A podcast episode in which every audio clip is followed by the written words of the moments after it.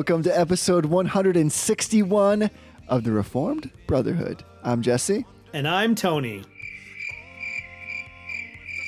comes falling down for you. There's nothing in this world I wouldn't do. Je- Jesse, are you there? Hey, brother. Hey, brother, how you doing? I'm well. Did you hear the crickets or was that just me? I, I think the crickets were real. We we have some sad news, but it's it's in God's providence that the Society of Reformed Podcasters has possibly just for the time being, but maybe permanently, decided to uh, shut down shop. Oh, no. Yeah. So, what's it been like two years now? Probably almost two years. I think so. We had this little experiment going called the Society of Reformed Podcasters. And the idea behind the Society of Reformed Podcasters was a group of like minded podcasters who held to Reformed theology, kind of broadly defined, uh, would help each other with their podcasts. And one of the things about podcasting that is really common is this phenomena called pod fading, where basically, like, podcasting takes a lot more time than people think. So I think most of the time people think like, oh yeah, you record for like an hour a week and then like that's it. But Right. there's there's editing depending on how much editing you do. Like we do very little editing and it still takes me probably a half an hour to 45 minutes to get the episode ready. You have to Right. post the episode, you have to share it on social media. There's all these different things that have to happen. And so a lot of the shows on the uh, Society of Reformed Podcasters for whatever reason have pod faded. And you know most of the time it's people making good decisions about priorities in their life right? So conrad has a lot going on with a lot of different stuff. Uh, you know carrie gephardt has a lot of stuff going on. Drew mary and um, dale from according to christ the two thieves like there's just other stuff going on in life. And as christian men particularly most of these guys who have had a conflict between um, ministry, like real life ministry and their families, and then podcasting have made the right choice to like shut down their podcasts. So the result of that is that the Society of Reformed Podcaster, for the most part, has become like two or three shows that are not always even publishing regularly. So I'm making the decision along with Jesse, and I talked with Carrie uh, and uh, Conrad about this to prioritize some other stuff in my life besides keeping the Society of Reformed Podcasters going. So And I'm thankful for all the work that you've invested in that. And I see this hopefully as maybe a temporary hiatus Yeah. as other people kind of sort out what's going on in their worlds and as God calls us back to different parts of ministry. What you say is really right on. Like now, ever since like we've done the podcast, when I listen to podcasts and I hear one that's just like really exceptional, like the editing is really good, there's music, there's content, there's stuff going through. I think, man, that took somebody a lot of time and a lot of thoughtfulness and a lot of resources Yeah. just to put together. So, just by way of example, so the other podcast, one of the ones that was on that, the Fast God Stuff podcast, is like we we put together episodes when we're able to do that. But because that one has like music and some other things, it takes a crazy amount of time. Yeah. Just by way of example, we Conrad and I sat down. We spent three hours just yesterday recording for a podcast that will only be 30 minutes by definition. so it just takes time because you're working through stuff. So there is a new episode. I'm just totally shamelessly plugging this. That's There okay. is a new episode in the future soon coming out of Fast God stuff, and it involves a game show. And that's part of the reason why it took three hours for us Yeah. just to record probably like 10 minutes of audio. Yeah. So if if you're listening to this show via the Society of Reformed Podcasters mega feed, uh, it will no longer be updating. Mega feed. So you should go check out all of the member shows uh, that you love: Fast God Stuff, Reformed Pilgrims, Shield Wall Podcast. Uh, I'm also shutting down the Reformed Standard. Uh, I just don't have time for a, a third podcast. Um, but check out all those shows. Gospel changes everything. Um, and, and make sure you go subscribe to their direct feed so that way you don't miss any of the great content. Boom. I love it. All right. So enough bad news. Let's get to some affirmations. What you got? I'm affirming uh, somebody that I feel like the reform world should know more, but don't. So you know, in like the uh, like the 17th and 18th century, right? There's like Calvin and Turretin, and then most people's like range of knowledge. Maybe they know about Ursinus with the Heidelberg Catechism. They might know Yes, some of like the Westminster Divines. But there's this guy named Herman Witsius that most reformed folk don't really know about or think about. Um, but he's like a huge significant figure in covenant theology. So I'm affirming Herman Witsius and his book, uh, which is called The Economy of the Covenants Between God and Man, Comprehending a Complete Body of Divinity. and and more or less it's a it. it's a systematic theology book that is organized around the concept of the covenant of works and the covenant of grace and so so they rather than follow like kind of the standard reformed um systematic sequence you know you start with like scripture theology proper trinity like that whole sequence that most reformed systematics go through he starts with the covenant of works and kind of unfolds theology from there and i just want to show you he he ties in other areas of theology in a brilliant way. And I just want to read this here. So he's talking about the covenant of works. He's talking about Adam at, at in his initial created state. And he says here, Adam could not, from the bare contemplation of nature without revelation, discover this mystery. He's talking about the doctrine of the Trinity. And he says just a little bit earlier, it is impossible to suppose Adam, ignorant concerning his creator, of that which God did not suffer his posterity to be ignorant of at this time, especially as God created man to be the herald of his being in perfection in the new world. So the argument that Witsius is making is that we should not presuppose that Adam did not understand the doctrine of the Trinity because Adam had, at the very least, the same amount of knowledge of God that the Christians would have after the coming of Christ. And here's where he links it. He uh, points to something Zanchius says. He says, Most of the fathers were of the opinion that Adam, seeing he was such and so great a friend of God before his fall, had sometimes seen God in bodily appearance and heard him speak. And Zanchius adds, But this was always the Son of God.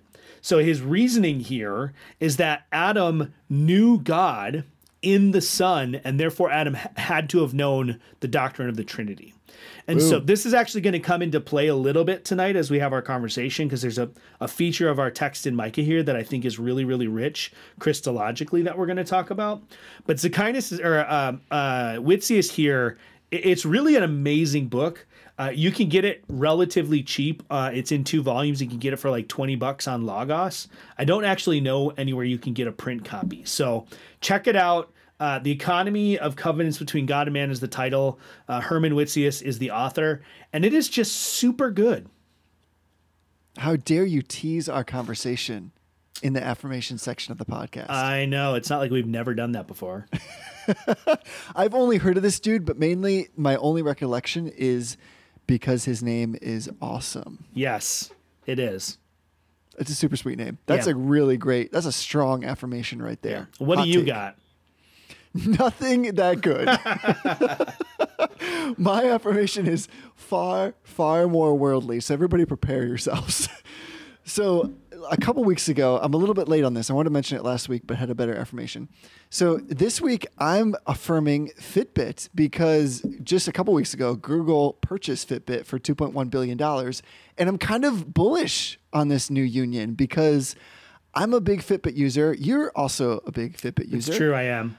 I really enjoy Fitbit, so I, I don't know. I'm not bullish on this in the sense that I don't know how much value Google's going to actually be able to extract out of this because they've actually had a string of kind of failures in this space. But what I love about it is from like a user's perspective, bringing this into the Google ecosystem is only going to be awesome. So I'm actually pretty stoked about the Fitbit products because I've used like several iterations of Fitbits, and I just love that like they're just the right mix for me of encouragement without being like super annoying and like demanding of me with respect to health. But like especially I don't know how you feel, but the sleep tracking is like pretty awesome for me. Like Yeah. do you use yours to, to track your sleep? Do you wear it while you're sleeping? Yeah, it's kind of depressing for me because I don't sleep very well. Oh, that is depressing. but uh, but it's nice. So I'm not normally one of those people that's like upset that Google knows everything about me. But this actually makes me a little nervous because now now Google Google already knows where I am. They Uh. Know true. what I'm browsing. Uh, they are able to see like what route I take to work. They just know your heart rate now. And now they're going to know my heart rate, what time I'm sleeping, how well I'm sleeping. If I log my food, they're going to know what I'm eating. And I don't think it's going to be long before it's like they're correlating your heart rate with things you're browsing online and making assumptions about like what excites you. So like this is actually probably going to lead to like the next step of advertising cuz before it was like they could track what you liked based on what you clicked. Now it's going to be like they can track what you like based based on when your heart rate increases when you're browsing the internet. That's basically like already lost, though, right? I mean, like Apple Yeah. already does that basically. So it's I what I like about this is from like a user perspective. I think it kind of Yeah. legitimizes Fitbit a little bit more because really, how much further could Fitbit go on its own? Like Yeah. it wasn't trying to essentially compete with Apple on the iWatch or the iWatch, the Apple Watch. So this is I like that it's kind of Google saying there's got to be some value here for us to use. It may be a straight leverage play, but I'm kind of interested to see how they bring it into the ecosystem. And this is probably like more helpful for you because you're straight Android, right? Yeah, yeah. Well, I have an iPad, but yeah, everything else is Android. So it'll be interesting. I'm just curious to see what they do. I really en- enjoy my Fitbit, but like I'm, so I've uh, this is where I've, I when I run I use a Garmin, so I do carry the Fitbit with me. But for everything else, I just use the Fitbit. But again, I like that it's like not super intrusive because I've seen from other brothers and sisters who own different types of tracking devices. Sometimes those devices are like really demanding of you. Like they actually make you feel bad. Like they're kind of like health bullies. You know Yeah. I mean, like if you don't get enough steps, if you don't burn enough calories, if you're not standing enough. Maybe this makes it clear. I'm looking at you. They're Apple. like, so they're like, hey, crazy. fatty, get off your butt and walk. Yeah, like Fitbit will never do that to you. Well, they will They'll Never now. call you a fatty. They're going to be like, it looks like you ordered seven pizzas last week and gained six pounds, and your heart rate is like a resting heart rate of 90. Perhaps Right. sh- they're going to start sending you like advertisements for cardiologists. Yeah, that would actually be like it would be hilarious if like I'm I'm at a pub and I go to order another beer and like they'll watch like my Fitbit buzzes and it's like I don't think so. That's Yeah. not a wise decision. Do We've- you think that's well? We've hailed you an Uber. Go home. Yeah. you know, now that I'm making fun of it and talking about all the ways that Google's in, going to invade my life through my Fitbit, I'm actually kind of like, actually, you know, that'd be kind of nice. If like you're Right, out at the I'm- I'm pub and it like up. it can tell that like you've had maybe a little bit too much and it like it's like maybe you should get an Uber. Would you would you like us to call an Uber for you? I'd be like, "Yes, Google, that'd be great." There's a salad at home waiting for you. Yes. You Yeah, try you try to up. order candy online and they're like, "No, I don't think so." Who's ordering candy online? I don't know. I don't know. I order everything online. Oh, that's fair. I ordered batteries So- online. I couldn't even be bothered to go to the store to get my batteries. Really? Yeah. What kind of batteries are we talking about? Are they weird batteries or normal batteries? no, just like AAA batteries. I ordered like fifty of them for like like two and a half bucks. Man, that's Yeah. impre- so. Can I can I tell a quick story about batteries? Yes. Because, real quick, is that all right? Yeah, If I can use the word "quick" more in that one sentence. it's fine. Just do it quick. So thanks, well done. so my father-in-law, who is like an amazing, sweet, generous man, he does this thing called geocaching. Are you familiar with this? I am. So it's it's like basically treasure hunting for adults. You know, you go put something somewhere like in the woods or in some kind of area that's public, and you put coordinates online. Somebody uses their GPS, and then they go take those coordinates and they go try to find the thing. So he's part of this big, massive geocaching group. And one of the things they do every year is instead of doing like this secret Santa exchange, like this local chapter, what they do is they go, they get a giant hat. In my mind, I like to think of it as a Santa hat. They throw in then all these coordinates to where gifts are hidden and then you pull out one of these coordinates and you go find it. What he gives every year, because he's a tech guy, is he gives what you're talking about, like a giant, I think it's like 75 pack of batteries. Like it's a serious investment, like a massive. And so every year he gives that, and I think that's actually a super good gift. And then also, in particular, a really good gift for those who are into technology. And he goes and hides it on a, a cul-de-sac behind like a guardrail. So I was laughing the other day because he was telling me that he was getting prepared to do this whole thing all over again. He does it every year. And he went to go place the new gift for this year and found that the old gift was still there. Jackpot. yeah. It's like, but like, so these batteries have been sitting out in the elements for like 365 days. Yeah, they probably don't work that well. Yeah. But he orders them online and gets like, this is the biggest, like, I kid you not, like the biggest package of batteries I've ever seen. Like, I was just blown away. Like, you have to mount them. Like, he has to, like, literally, like, really duct tape these things to the back of this guide rail because there's no way it would hold up. It's a huge pack of batteries. Like, I was Yeah. coveting the batteries. I was like, can I just have those batteries? It was amazing. Yeah, it's funny because Amazon has this really great business model. It's not great in terms of like good for the economy, but it's like a good business model in terms of good for consumers and good for Amazon. They they identify what people are like the kinds of like generalized things people are buying online and then they then they find someone who will make those for them super cheap. So then when you start searching for stuff, you that's where you come up with these like Amazon basics. So like Ashley, my wife Ashley, your sister goes online to buy uh, dog poop bags.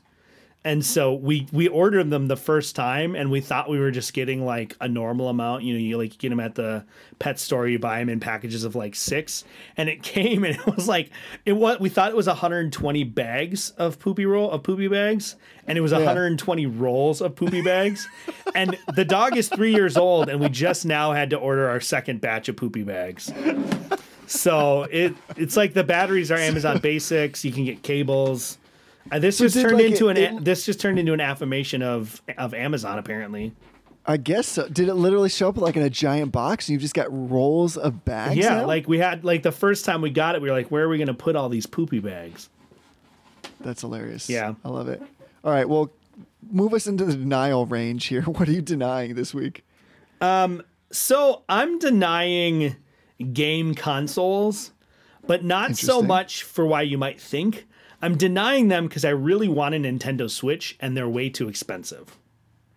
So I went over to a uh, to Ashley and I went over to a friend's house, and while the girls went out for a walk, um, I hung out and we played video games, which I haven't sat and played console video games in probably like 10 years.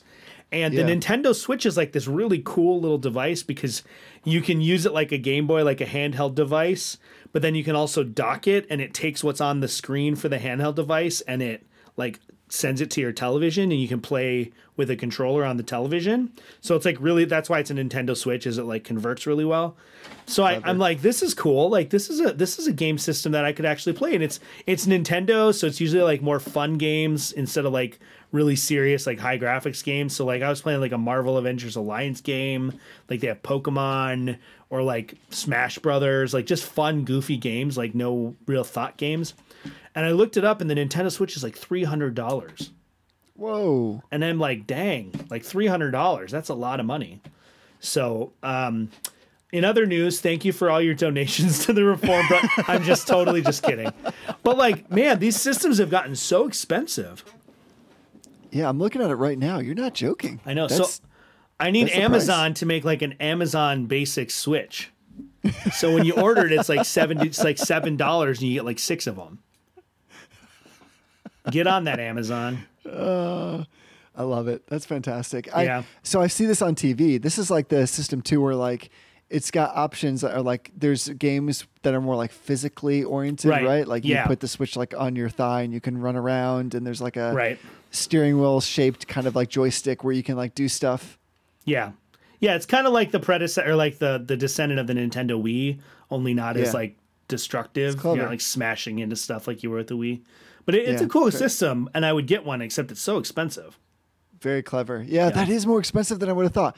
I'm with you. I haven't played video games in a while, but part of me thinks if I did, it would be awesome. Like I would love it. Just kind of getting into that mindset, having like some time. Because there's, is there anything like video games to help you kind of have a little bit of a break and decompress Yeah. and rest? It's something unique about them. Yeah, I- mean, I play video games, but like I, I usually play them on my phone or like on a, on my computer. I haven't had like a console game in a really long time, and part of the reason I haven't had a console is like we really only have one TV that I could use that for. So if I want to play games, like Ashley can't watch TV, but with this, like if I'm playing on the TV and Ashley wants to come and watch TV, I just take the thing out of the dock. I don't even have to restart the game. It just converts to the small thing, and then when she's done, I just put it back on. So it's That's like really slick. like it's a really interesting design feature that solves like a major problem that video game consoles have had. Leave So, it to Nintendo. They I know, what they're doing. yeah, well, they have to be gimmicky if they want to have a hope of competing with PlayStation and Xbox. So That's true. yeah. So what about you? What are you denying? All right, so my denial focuses around language, and it's mainly out of a conversation I just had with my wife. And uh, let me just say at the outset, she's saying that I'm innate about this. Okay. So that is the color. Hopefully, that will kind of provide some shading on what I'm about to say. So I have to ask this though in the form of a question to you, so as not to like have you biased toward what I'm about to say. So this type of this thing has just been installed in my area. My brother Gordy knows what I'm talking about here, but they've just put in what I'm going to call like a traffic circle. You know what I'm talking about? Yeah, like a roundabout. What? Ah, there we go. What do you call that thing? That's what you call it?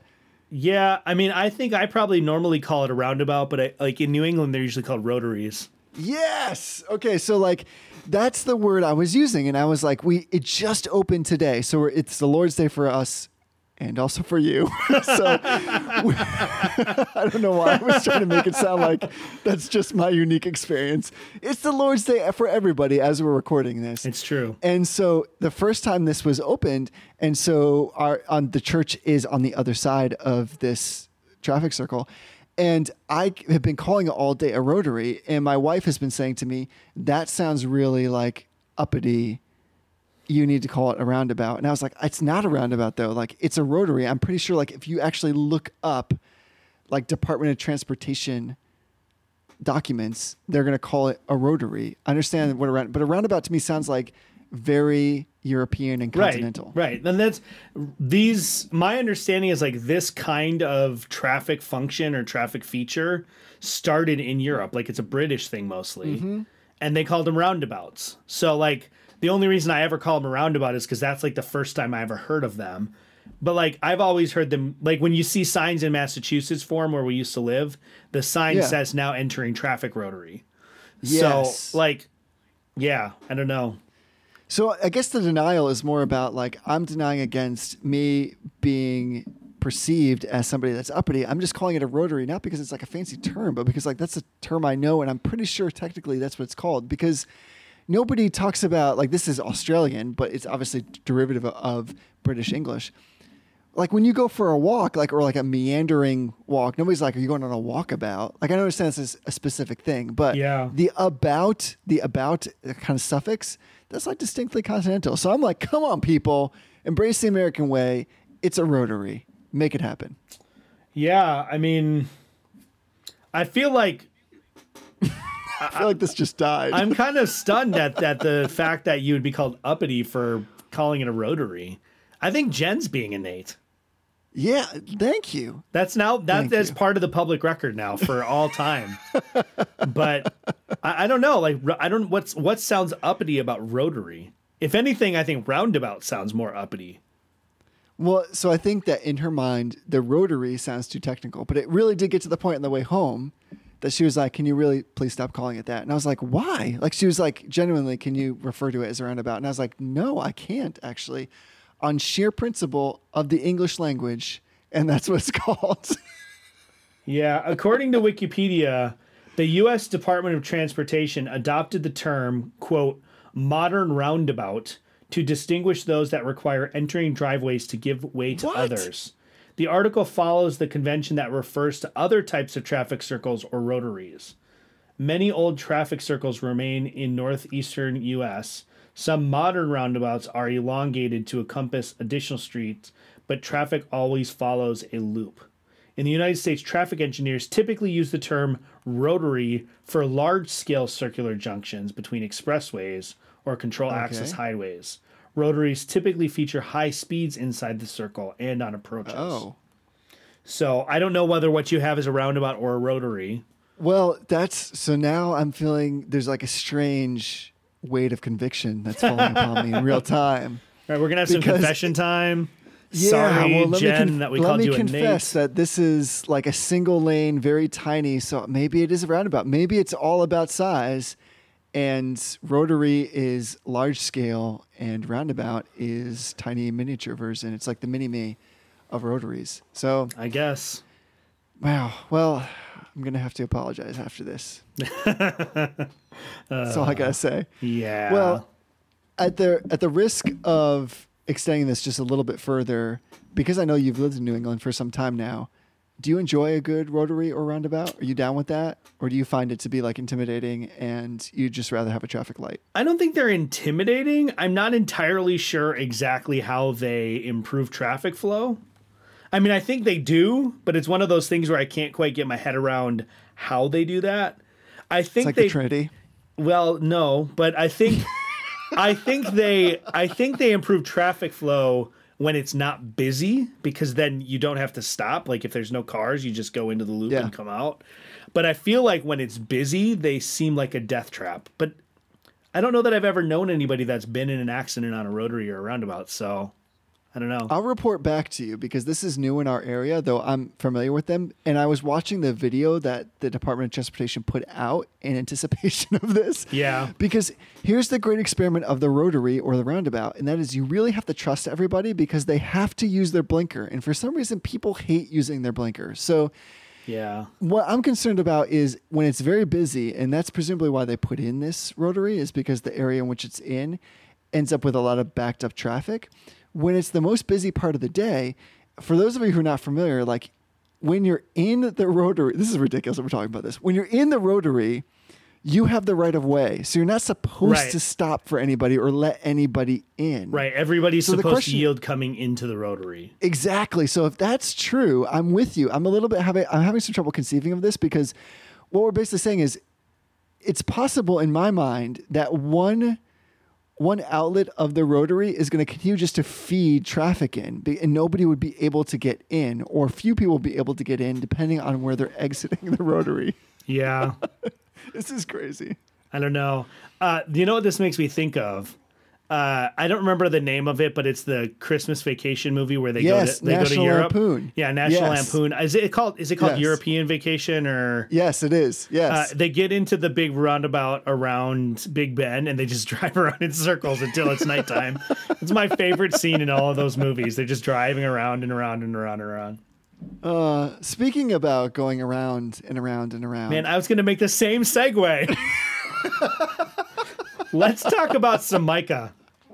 Let's do it. We're back into Micah cast, and we're we're in chapter four, and we're looking at verses one through seven. So, like, without any further delay, would you like to read those seven, seven verses in chapter four? Yes, we're, this is actually kind of two pericopes. Uh, the the six and seven is a second pericope, but we're gonna lump it in Double here. it. So, starting in verse uh, verse one of chapter four, it shall come to pass in the later days that the mountain of the house of the Lord shall be established as the highest of the mountains, and it shall be lifted up above the hills, and people shall flow to it. And many nations shall come and say, Come, let us go up to the mountain of the Lord, to the house of the God of Jacob, that he may teach us his ways, and that we may walk in his paths. For out of Zion shall go forth the law, and the word of the Lord from Jerusalem. He shall judge between many peoples, and shall decide disputes for strong nations far away. They shall beat their swords into plowshares, and their spears into pruning hooks. Nation shall not lift up sword against nation, neither shall they learn war any more. But they shall sit every man under his vine and under his fig tree, and no one shall make them afraid. For the mouth of the Lord of hosts has spoken. For all the peoples walk, each in the name of its God, and we will walk in the name of the Lord our God forever and ever. In that day, declares the Lord, I will assemble the lame, and gather those who have been driven away, and those whom I have afflicted. And the lame I will make the remnant, and those who were cast off a strong nation. And the Lord will reign over them in Mount Zion, from this time forth and forevermore. So, what a beautiful passage, right? Yeah. once again, and if this sounds familiar, it's for good reason. So, at least here, from what we talked about in the past, Micah's prophetic vision is shifting from this impending judgment in the short term to the final days, like you read, the latter days, Yeah. when the messianic reign of God is established in Zion. And again, if this sounds very reminiscent, it's because the first part of this oracle, verses one through five, it's essentially the identical thing that Isaiah talks about in chapter two of his book. Yeah, I mean this is this is one of those passages. I you know I, I talk a lot about doing like Bible in a year reading plans, and one of the things that's tough. You know, everybody gets stalled out in um, like Leviticus and Deuteronomy just because it's difficult reading and there doesn't feel like there's a lot of momentum. But where I actually struggle the most is like right towards the end of the prophets because it's like it's like you're getting pounded by like Right. the evilness and the darkness of Israel. And like then you get to you get to the beginning of Matthew and it's like you can finally like you can finally take a breath. And like this is one of those spots in Micah where it feels like that. We just came out of 3 chapters of more or less straight judgment. Like grotesque analogies about building walls and cities out of people's blood and bodies, about cannibalism, the darkness, the oppression, and then all of a sudden it's like it's like we get dragged forward into the consummate hope of Israel, which is the consummate hope of all people, and suddenly we can breathe again. And it really is like I read it this morning again during my devotions, and it was like like I could take a deep breath. It was like a good sigh, and it just felt good to read this. Well, it's very refreshing because what we see always with God's plan, and we've talked about this before, even in our modern evangelical era, so to speak, error, no, era, not error, sorry, is that that's the New England accent. Maybe it is that- our our modern evangelical error. it, it could be, but I hope not. in what I'm about to say is we always have in here the, the law and the gospel. Right. And for me, what we have here is this embodiment of here is Micah laying down in many ways the law. This is how you've transgressed God himself. This is how you've gone against him. How as people who are pr- prideful that you've actually incurred the wrath of God. And then all of a sudden there is this here is salvation. Here is the way out that God has provided Yeah. for his people. Here is the ram in the thicket. And so you're right. There is almost a sense in which we suddenly, it's as if we've been running hard, trying to achieve something for ourselves. And God says, stop. Yeah. And we can take a breath and fill our lungs again and catch our breath. So I'm, I'm with you. Like there's something refreshing in this. And, um, yeah, like I, I assume you were preparing. Like when you you texted me this morning and said something about like there's all these like wonderful Christological themes in Yeah. this, and because I was trying to be like funny, but also it seemed like I was probably from your perspective being more of a jerk. I texted back like, "Oh, oh, is this passage about Jesus?" Like Yeah. question mark exclamation point. But that's like the the whole point is like in saying that we're seeing in here what the prophet is doing is he's bringing together telescoping i guess if you will this this sense where he's obviously addressing in real time almost like eternally contemporary the issues of the day by talking about what god about is about to do Yeah. and yet also in this is the richness of the full salvation of the blood sacrifice of the covering that christ brings for us that's just as relevant then as it was now maybe even more so in that Yeah. sense Yeah, so let's break this down a little bit. So we, we got verses one and two. And you know what what's amazing about this, right? If you just go back to three verse twelve, it's talking about how Zion and Jerusalem will be plowed over like a field, right? There, Right. There's going to be this heap of ruins, and the, the temple. It's talking about the temple specifically here. The temple is going to be like a, a wooded forest on top of a hill. Like there's not going to be any structure. Uh, it's going to be ruins. It's going to be like a field. And then immediately it like flips over to this scene where now that same mountain, which was a field and a, a, a heap of ruins, is now established as the highest of all the mountains. So Right. it's using this image. Obviously, like we don't think that like in the last days, like all of a sudden this hill in Jerusalem is going to like pop out of the ground and there's going to be like this immediate spurt of like geographic or geological change in Jerusalem. I mean, maybe, but I don't think that that's what this is saying but but what it's saying is like out of all the hills and, and in in ancient worlds or in ancient uh like worldviews where your city was and and the hill kind of represented um the essence of your city or your people right you think about like the seven the seven hills of rome right they talk about the hills Right. or mount zion like this idea that the mountain that your city is on or the hill that your city is on rep- being representative of your people is a really prominent theme and so what this is saying here is like the people of israel god's people and God's mountain, God's hill will be elevated such that all of the other peoples of the world are going to look to it. And there's there's some really interesting language here. So in um, the end of verse 1 beginning of verse 2 it says the people shall flow to it and many nations shall come and say and then, and then here's what they say the actual literal language is like the people shall river to it they shall flow Right. like a river up this hill. So we've talked about how there's this like reversal of expectations in micah where you know we see like this language that shows us just how surprising the salvation of the lord is.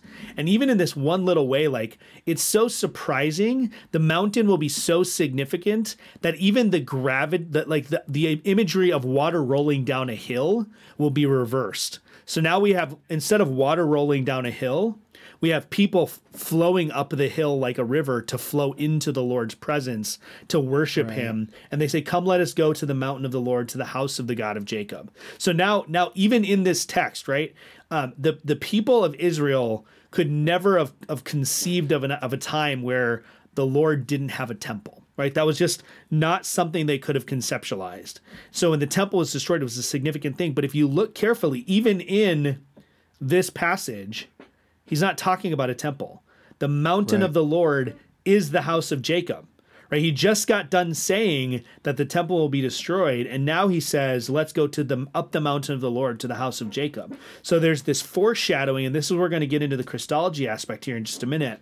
There's this foreshadowing of what's said at the end of Revelation that there will no longer be a need for a temple because the Lord will be the temple and He will dwell among His people. That's the eschatological hope, not not some. And and I I have there are people that I know that are dispensationalists that I love and respect, and, and they all exist on this spectrum of like super literalist, crazy, the temple's going to be rebuilt exactly like it was, to more figurative, but they all believe in a rebuilt temple. But all throughout the Old Testament, it's clear the hope is not the temple. Like you can't be a dispensationalist and read a passage like this and not abstract it from chapter 3 completely and understand that there's a temple. There's no reference to a temple in this passage anywhere except for this phrase house of the Lord, but we know because immediately before that the house of the Lord is destroyed. The physical house of the Lord is destroyed. Right. And it all hangs from Micah on this reference to these latter days. Right. And to your point, that phrase is designating like this new epoch for the prophet that lies some point in the hidden future. So without getting wrapped up in like, well, when is it that he's speaking about? What we know for sure, as you just said, is the new epoch is a complete alteration of history in every dimension. And it is the goal toward which all these events are sovereignly striving. So this idea that it's going to be so radically redefined that even this he uses this example of gravity, like you said, this flowing of the river is going to go up the mountain. And I- I'm glad you brought that up because that is what really struck out to me is that this idea that the highest of the mountains, the pagans worshipped their gods at the mountain shrines. And there was a sense in which, when of course you're top of the mountain, anybody that's ever climbed to some kind of peak and looked out gives you a sense of transcendence. So it makes it makes sense that they would plant themselves there as an act of worship. But Israel's God, who is worshipped on Mount Zion, will establish himself in the eyes of all races and all nations as the only true and living God, even as he is worshipped today. So what's interesting is the spiritual significance of Mount Zion was actually disproportionate to its physical size. It's not the highest mountain, geologically speaking, in that region. But this goes back, and here we see like the continuity of the scriptures to something that Jesus says when he's quoting John the Baptist in Luke 3. He says, Every valley shall be filled, and every mountain and hill shall be made low, and the crooked shall become straight, and the rough places shall become level ways, and all flesh shall see the salvation of God. Yeah. So here's Micah bringing in these wonderful terms, totally re- redefining every essence of life itself, including kind of the physical reality, the spatial, the understanding of gravity itself, and saying that regardless of the size of Mount Zion, God Himself is bigger than all of that, but representative by which He's saying God is going to make Himself great among all the nations, and all will look to Him, and all will see Him. And where else do we see that fulfillment? in- including like this idea of being high and lifted up, except in Jesus Christ. Yeah. Yeah. I mean, it, it really is. Um, we talked about this last week. Like, it really is amazing how consistent throughout the whole scripture these images are. Right? Last week, t- we talked about this idea of chaos being uh, indicative of God's absence and how Right. God, God's wrath and his judgment takes the form of him withdrawing his restraint. And then we have here, like, you ready to get into the Christology of this? Like, this this is another Yeah, one of those like it. blew my mind things, right? Let's so do it. We get to verse um, the end of verse two, and it says, "Out of Zion shall go forth the law, and the word of the Lord from Jerusalem. He shall judge between many peoples, and shall decide disputes for strong nations far away. They shall beat their plowshare, their swords into plowshares, so on and so forth." Now, it's certainly possible that the "He shall judge" of verse three is pointing back to "He may teach." In verse 2, which was clearly talking about Yahweh. But I actually Right. think that it's more accurate to read he shall judge as a reference to the word of the Lord. So we've talked about this before. The the phrase the word of the Lord throughout the Old Testament, especially in the prophets, actually takes on this personalized force. Like it's the word of the Lord, it's not just a fancy way to say God said. The word of the Lord is actually an agent that comes and acts and has will and desire and expresses himself. So the word of the Lord comes forth from Jerusalem. And the word of the Lord judges between people. The word of the Lord Yes. decides disputes. And because of what the word of the Lord does in preaching the law, to the nations, that's what causes them to beat their their spears into pruning hooks. And so it's funny because what I was going to do for my denial today is I, I just got back onto Twitter for a long time. All I was using Twitter for was like promotions for like the podcast and my blog. Like I had software that pushed links over to those platforms and I didn't ever really log into them. But I logged back into Twitter this week just to kind of see what was going on. And I don't even know how this guy got in my list, but there was a PC USA guy who his his comment basically said, if you think that the Old Testament talks specifically about Jesus, then you're an anti-Semite. And and I was like, what are you talking about? I didn't really want to go further than that. I mean, I tweeted back to him and I was like, well, Jesus Jesus says that the psalm, some of the psalms are about him. The author of Hebrews says, you know, that the psalms are about the son. So I think your standard is messed up. But Right. but there's a whole contingency of people, not even just in the liberal PCUSA, right? Even within certain quarters of Reformed theology, Derek Thomas, for example, will say that like we shouldn't read the phrase "Let us make man in our own image" in the the opening chapters of uh, Genesis. We shouldn't read that as a reference to the Trinity. But when you look at a passage like this, and then you look at something like Revelation 21, which is in in a very real sense is uh, the divine commentary on this passage and other prophetic eschatology passages, it's really clear. It's possible that the the original author wasn't seeing this, and, and it doesn't change much about the meaning whether the original author thought he was writing about you know Yahweh and sort of like this vague unif- like unitary but plural sense, or whether he understood, as someone like Witsius would argue, that the prophets knew more about the Trinity than we we usually think they let on. But I want to go real quick to Genesis uh, to Revelation uh, 20, uh, 21 here. Let me pull Okay. it up. So while I'm doing that, can you pull up? Uh, can you read? Uh, let's do Micah four two through four again. Four, two through four. Yeah, go ahead and read it again. Man, it's a good thing we got technology. I know. All right, so here's Micah 4, 2 through 4. And many nations shall come and say, Come, let us go up to the mountain of the Lord, to the house of the God of Jacob, that he may teach us his ways, and that we may walk in his paths. All right, hold, of Zion hold- hold on go- right there. So the nations come up, right? Right? Uh, Revelation 21 26. They will bring into the glory and honor of the nations, but nothing unclean will enter, in, nor anyone who does what is detestable. So, so the city comes down, the nations flow into it, uh, and they will they will bring into it the glory and honor of the nations. All right, go ahead. For out of Zion shall go forth the law and the word of the Lord from Jerusalem. He shall judge between many peoples and shall decide disputes for strong nations far away. And they shall beat their swords into plowshares and their spears into pruning hooks. Nation shall not lift up sword against nation, but neither shall they learn war anymore.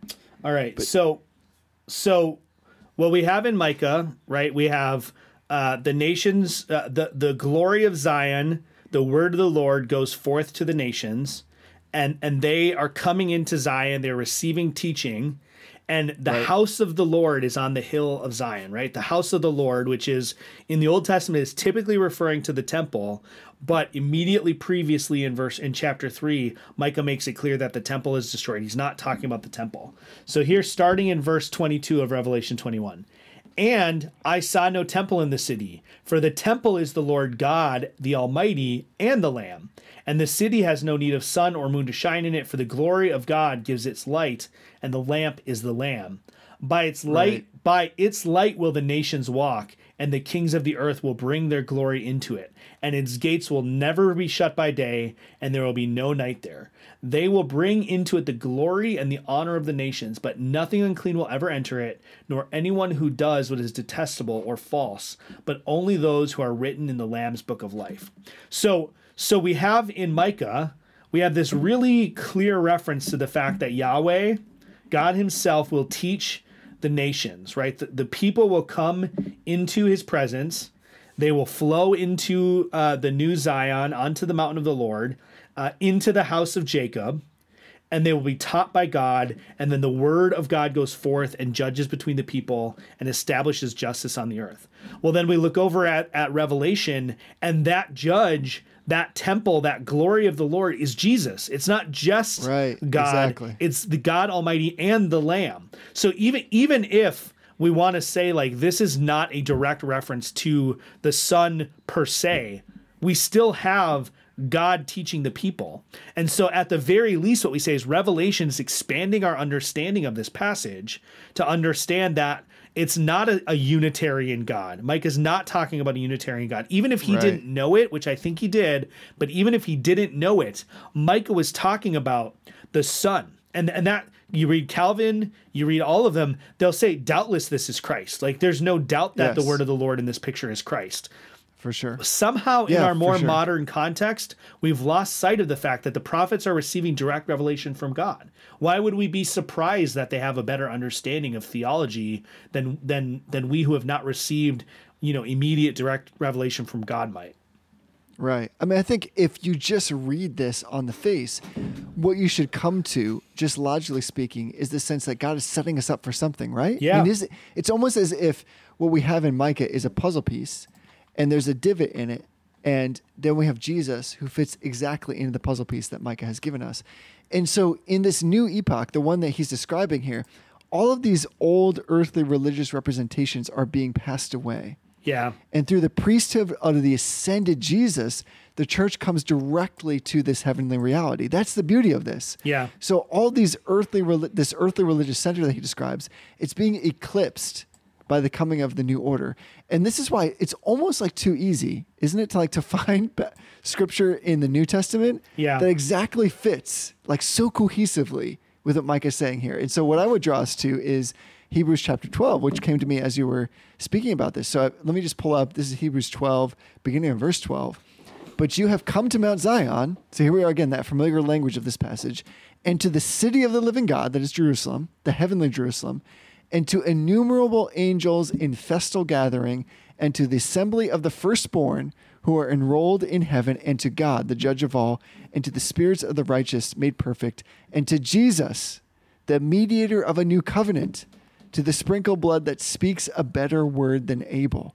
So we have this so soul consistency, which it's almost like even if you want to judge this straight on the kind of a linguistic presentation here, you find that there's a crazy amount of overlap in Right. the language that's being used to describe what's happening here and describing who Jesus is and the benefits that he provides through uh, through salvation here. And what's crazy to me is that this is where I'm I'm with you, I think, in the sense that we fail to appreciate what Micah is saying because I think what he's drawing us to is God is so genius, so amazing, so otherworldly, so alien that you cannot conceive of a Trinitarian concept. And yet, what God gives us through Jesus Christ by identifying with humanity is something so amazing that it should be mind blowing, even on like the supernatural spectrum. Right. Like, does that make sense? Yeah. Yeah. I mean, you know, the, the analogy that I've heard used about the doctrine of the Trinity in the Old Testament or the doctrine of the hypostatic union in the Old Testament that I think is the most appropriate, um, not not an analogy of those things, but an analogy about how those things are present in the Old Testament, is if you walk into a room and the lights are turned off, it doesn't Right. change what's in the room. Right? Right. The fact that you can't see what's in the room does not change what is actually in the room. But when someone turns on the light, you can then clearly see the furniture in the room. And that's that's how the doctrine of the Trinity is in the Old Testament a lot is it's all there. Like it's not like Exactly. it's not like we're reading things into the Old Testament that are not there. Instead, what you have is you have all this stuff that was there, but the lights weren't turned on. And so, Right. and, and this is what happened in the early church. Jesus comes, the lights are turned on, right? He he illuminates their minds to what is there in the scripture and how to understand it. And the doctrine of the Trinity is born not out of philosophical reflection, but out of the experience of the second person of the Trinity, and then the the re the reinvestigating the Old Testament in light of the Yes. reality of what's there. And so when when and th- I mean this is all over the New Testament, right? In the beginning was the word and the word was with God and the word was God, right? That's John looking at Genesis and going, I need to understand the book of Genesis and teach it in light of what I know to be true now because of Jesus Christ. Right. Right. Uh, Colossians does that a lot. We see it here now with Micah and with Revelation. Revelation does it all over the place with uh, other prophetic books, Ezekiel, Isaiah. It's all there. You know, uh, Psalm 110, right? It, it seems like in the Gospels when Jesus says to them, "Well, how can the how can David be saying to the Lord, who's Lord? Like, how can David be calling the Messiah Lord?" But is also his grandfather, or great grandfather. Right. It, that's that's putting their his finger on a mystery that the Pharisees were already trying to figure out.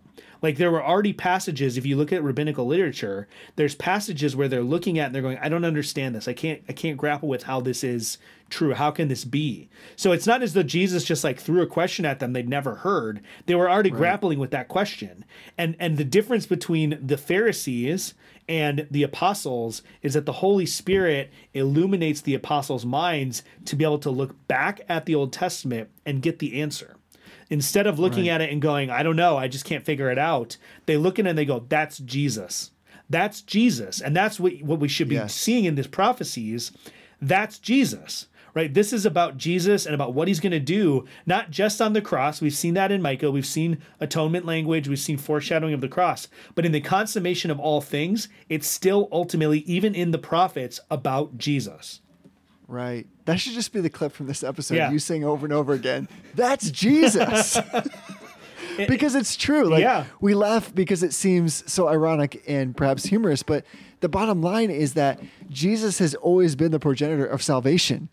So when Paul looks back and he speaks about the Israelites wandering in the desert, speaking about striking the rock, he says, "And that rock was Christ." Like, Right. So this is biblical language. Even Paul is basically affirming what you're saying eh, in the same way, saying, "That's Jesus." Yeah. It was always this way. Uh, you know, one of the things that I think is helpful for us as we think about the fact that Jesus has always been present, he's been present in the Trinity, and here we have him manifest in the Old Testament, is what is the outworkings of that? And I think that might be a helpful place for us to land kind of as we conclude the conversation.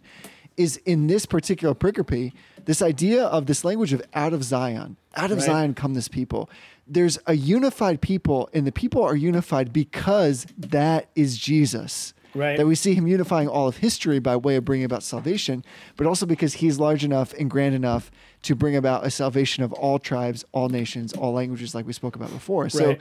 the prophet Micah and Isaiah as well, because they're contemporaries, proclaim this new era, which we've been talking about, in which Jews and Gentiles are going to serve this one king. And so the oracle tells us how the temple of God, bringing together all this language, will be elevated to become the focus of the spiritual desire of the nations. So the peoples of the world will come to seek the revelation of God, which emanates from Jerusalem and is manifested in Jesus Christ.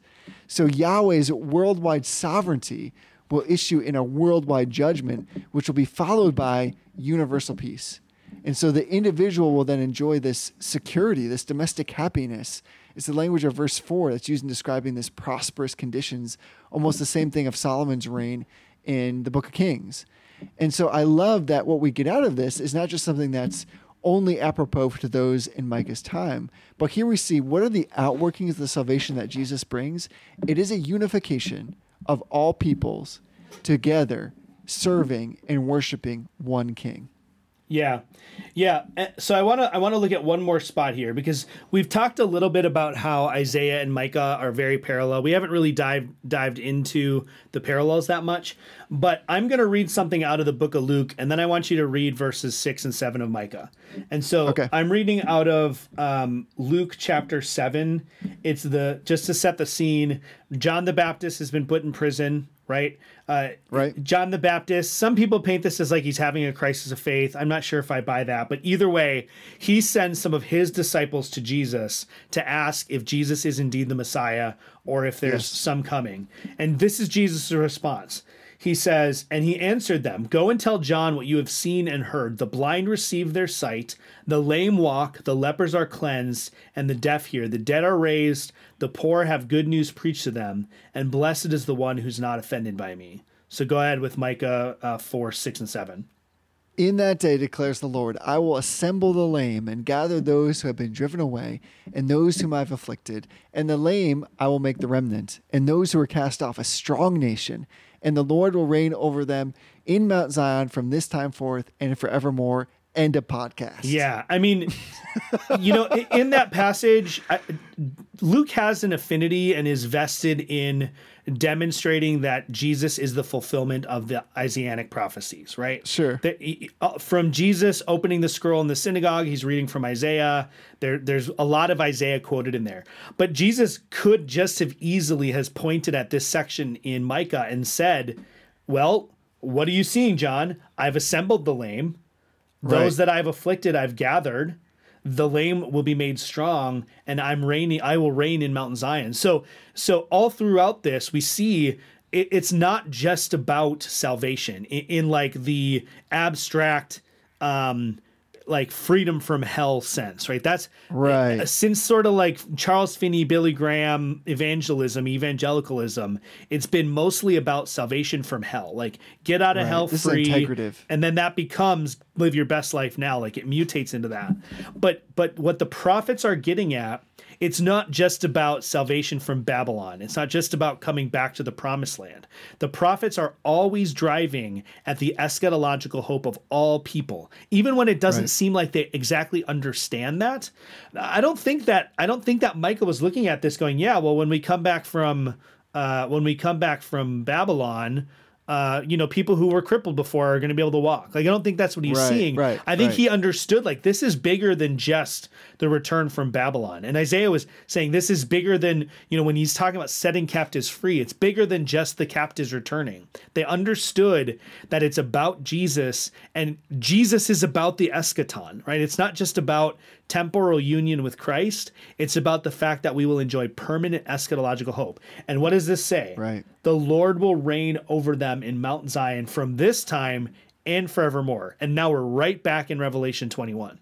Right? Revelation 21, 22. The Lord himself is the temple who reigns from Zion, and all the peoples of the earth will worship him. It, it really is like this this series in the prophets in Micah has really been like a huge uh, boost for my faith. Because as much as we talk about how important the scriptures are and how cohesive they are and we love the scriptures this has just gotten me excited about reading through the scriptures on a broad scale in ways that i don't think that i've been before. And like uh, this i hope this doesn't sound hopelessly like pompous but I- haven't been trained to make these connections. Like I didn't take exegetical courses in seminary. I was a church history major and a, and a systematic theology major. I didn't do Old Testament Old Testament exegesis. Like but you don't have to. Like this stuff, if you Yes. read the scriptures and you're you're paying attention to like words that overlap and concepts that overlap, this stuff just screams off the page at you. It's not that difficult to see if you're paying even a little bit attention to what you're reading and, and taking notes of themes that you're seeing. Well, this is the great and wonderful graciousness of God toward us that not only would he reveal himself in general revelation, but specifically in the scriptures here, when the Holy Spirit provides illumination, he does it in a way that's like completely expansive and integrative. And I think by the grace of God, we can sit here and have a conversation Yeah. conversation and say, isn't it amazing that here in Micah, we are seeing the same language and then we're having kind of the same heartfelt reality that the, what's being described here is the same that Jesus describes himself, the same that Paul describes him in his epistles, the same that the same in the way that which the author of Hebrews describes him as well. All of this is cohesive, but that is because God is so good to us Yeah. that He would open our eyes to see this. Whereas I think sometimes we we're quick to say, "Well, it just makes sense." That sensibility comes from God Right. Himself. And even that is a wonderful gift. And when you receive that by way of gift, I think just like Micah, I'm with you. I think when Micah's writing this, the reason why there's so much passion, so much zealousness behind this this information, this data he, that he's delivering, even in the wake of this amazing headwind of the people being so resistant, so so um I don't even know what the word, I'm looking for is. So they, they just don't want to have anything to do with what he's saying. The reason why I think he continues to declare it is because he is so captivated by this truth. And the truth is weighty because I think even he perceives that it's not just about what's being ha- what's happening in the moment, but about this living hope that is the Son of God. W- To whatever degree he understands that, to whatever degree that God has revealed it to him, I don't think there's any doubt that he recognizes that there is a living hope beyond these words that transcends the immediate environment in which he's delivering them. Yeah. And so I think we ought to marinate in what that means for us because we have the great blessing of being on the other side of the cross. I hate that cliche, I guess, but being on the other side of everything and being able, by God's grace, to live in an era where we can put together these pieces and by the power of the Holy Spirit, see them in the full grand arc of the story that God has delivered to us.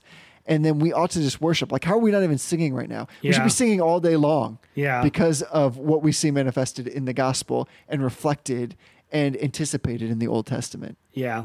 You know, this isn't super related, but it's kind of related. Like, Great, I'm excited about this. I'm right after we get done with this podcast, I'm going to go downstairs. I'm going to wash some dishes. But after I wash some dishes, I'm going to go back Okay. out and I'm going to join again with the Lord's people and we're going to have Bible study and we're going to have some fellowship and we're going to share Boom. some good food. And like, what could be better on the Lord's day than taking some time to digest the scriptures, right? The, the meat that God has given us. Man doesn't live on bread alone, but on every word that proceeds from the mouth of God. To digest this, and then with this excitement and this joy and the hope we have in Christ that's that's building in us from from spending time in the Word together, to go back to God's people for another time of fellowship and worship. Like this is well just—I I- I don't know, like podcasting doesn't seem like a spiritual discipline, but it really feels like like sometimes it's a little bit of a spiritual discipline because it's like Yes. we're, we're doing this thing we're, we're going through this text something that i've never studied in depth before and like i'm learning all i almost feel a little bit ashamed that like i haven't studied this and learned this stuff before because it's so significant but like but that's how the holy spirit works right like i've read micah before but i've never read it in this depth and i've never spent the time to really get into it and now the holy spirit is blessing us with this deep look at the scripture that we hadn't had before so i mean we serve such Yeah, a great on. and glorious God who takes silly little things like two guys talking into some microphones that a couple hundred people might listen to, and he, he like changes our lives with it. it. It's really quite amazing.